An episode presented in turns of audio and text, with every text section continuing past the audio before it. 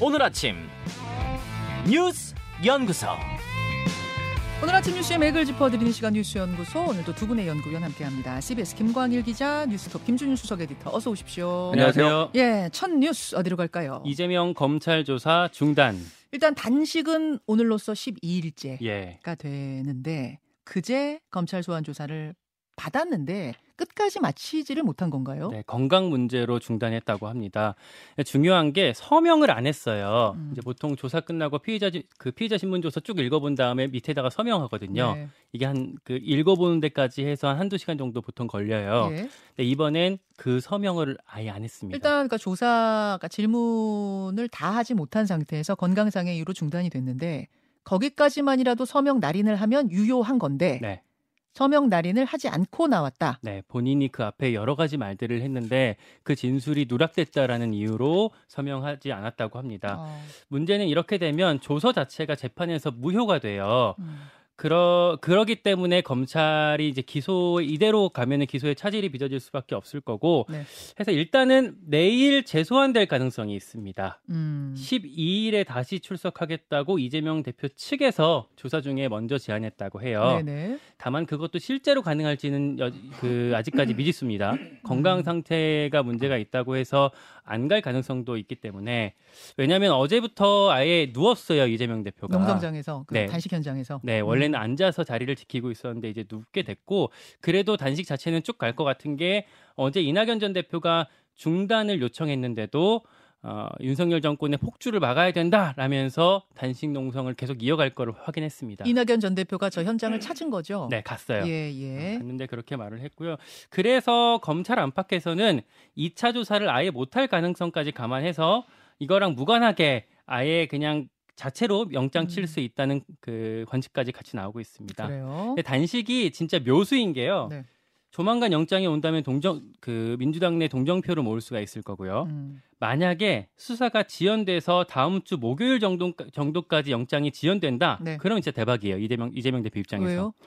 그 왜냐하면 9월 정기국회 본회의가 21일, 25일 이렇게 있거든요. 네네. 체포동의안이 오게 되면 21일 날 보고해서 25일 날 표결하는 게 이제 그 예측이 되고 있었어요. 네, 네.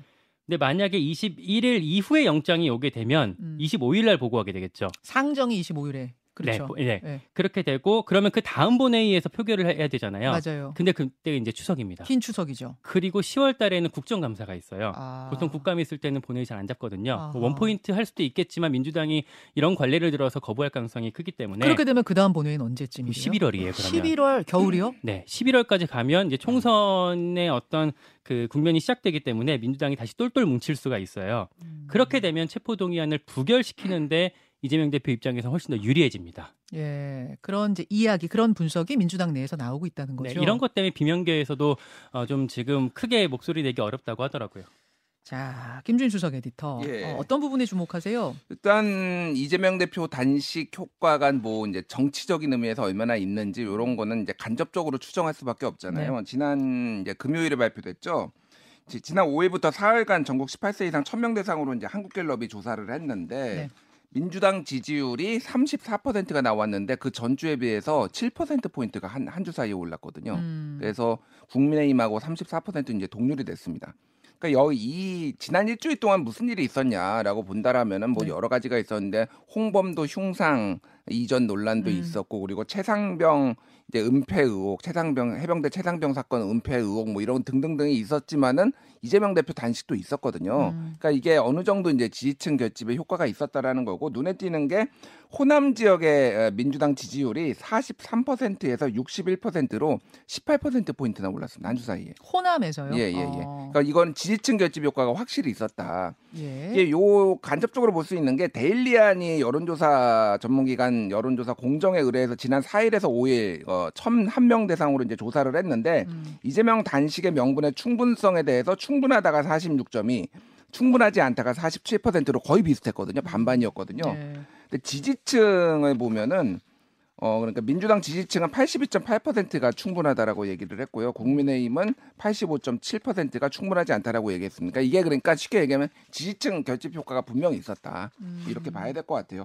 그래서 아까 전에 이제 제일 중요한 거는 이게 이제 단식이 언제까지 이어질 것인가 그리고 영장이 언제 날라올 것인가 뭐 요 두 가지인 것 같아요. 네. 오늘 아침에 중앙일보가 이제 뭐 단독 보도라고 이렇게 됐는데 이재명 대표가 측근한테 체포동의안이 18일 날 날아올 것 같다라고 전망을 했다라고 해요. 음. 근데 이거는 뭐 근거가 있거나 뭐 그런 건 아닌데 아까 전에 김가연 기자가 얘기했듯이 여러 가지 지금 이 좀 시간이 지나면은 복잡한 변수들이 생기니까 네. 그렇죠. 검찰이 빨리 칠 것 같다라는 건데 그러니까 추석 전에 음. 뭔가 이루어져야 가을 안에 뭔가가 되는 거고 안 그러면 이제 겨울까지 간다는 거죠. 그러니까 20, 원래는 21일에 보고를 해서 25일에 표결하는 얘기가 돌았잖아요. 네네. 그거보다 더 검찰이 빨리 더칠것 같다. 근데. 문제는 어저께 그 서명을 안 했어요. 그러니까 이 진술 조서에. 예, 그러니까 예. 검찰이 만약에 그 더 빨리 칠 경우에는 예. 검찰이 무리하고 있다라는 것도 약간 어제의 그런 전체적인 이재명 대표의 어떤 어, 검찰 조사에 대한 아. 그 태도에서 좀 엿볼 수 있는 거 아니냐 뭐 이런 얘기도 나오고 있습니다. 그러니까 일부러 일부러 그러니까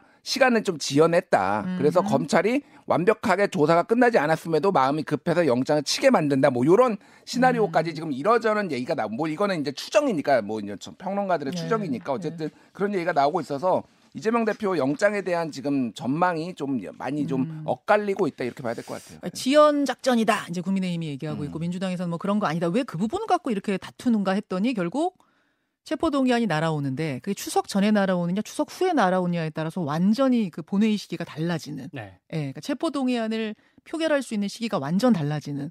그래서 이렇게 밥- 지연이다, 밥상머리 아니다고 민심뿐만 싸우는 거군요. 아니라 아예 법적으로 그 절차에 대한 문제까지 예, 있어갖고요. 예. 한 가지 또 부연하자면 아까 갤럽 여론조사에서 민주당이 7% 포인트 올랐던 부분이 있잖아요. 예.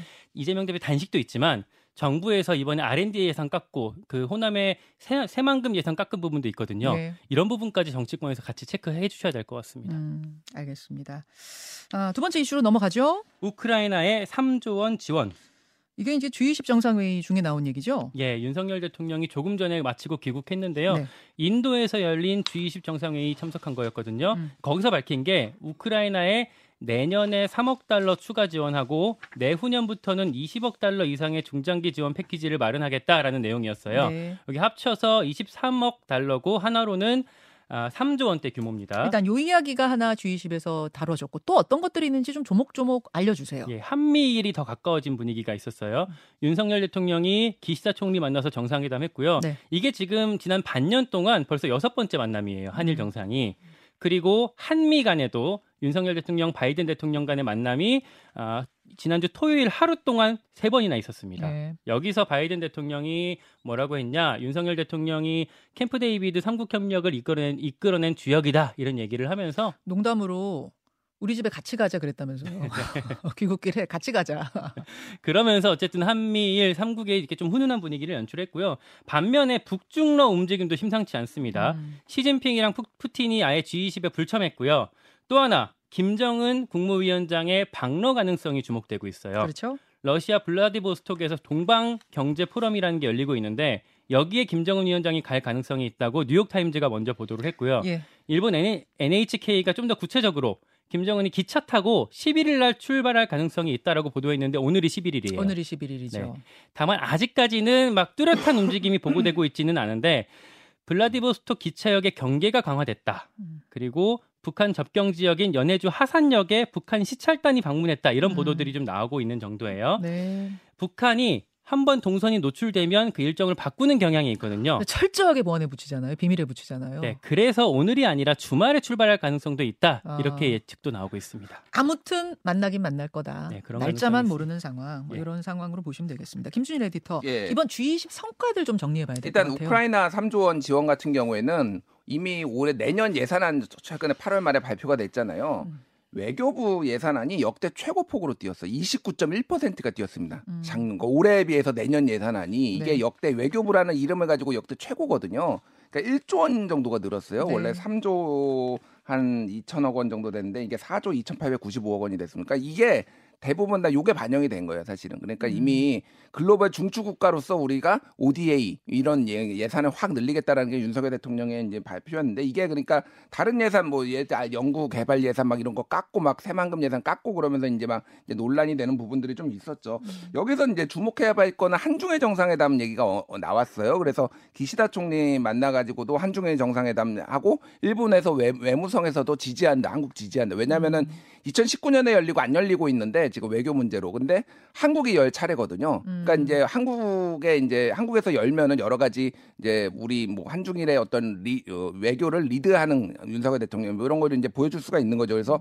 중국에 이제 뭐 저기 리창 총리도 왔었는데 이제 시진핑은 안 왔지만 여기에서도 원론적으로 합의를 했어요. 음흠. 그러니까 그래서 한중일 정상회담이 열릴지 요거를 봐야 될 것 같고 네. 성과라고 본다라면은 이제 필리핀하고 FTA 체결했고요 공식적으로. 예. 그리고 인도네시아하고 22개의 양해각서, 여기는 뭐 핵심 광물, 원전, 모빌리티 등등이고요. 그리고 인도하고 포괄적 경제 동반자 협정 개선 협상을 진전하기로 해서 이런 뭐 세일즈맨 외교 이런 음. 것도 상당히 진척이 됐다 이런 걸 좀 평가할 수 있을 것 같습니다. 알겠습니다. G20 성과들 정리해 봤고 세 번째 이슈는 뭔가요? 모로코 지진 사망자 2,100명 넘었다. 아 깜짝 놀랐습니다. 여기가 그러니까 이런 강진이 있는 곳이 아닌데 북아프리카 모로코에서 120년 만의 강진입니다. 음. 사망자가 현재까지 집계된 사망자가 2,100명이라는 거지. 지금 뭐 파악조차 예상조차 어렵다면서요. 네, 맞아요. 밤 사이에 이제 우리 시간으로 밤 사이에 모로코 내무부가 잠정 집계한 게 네.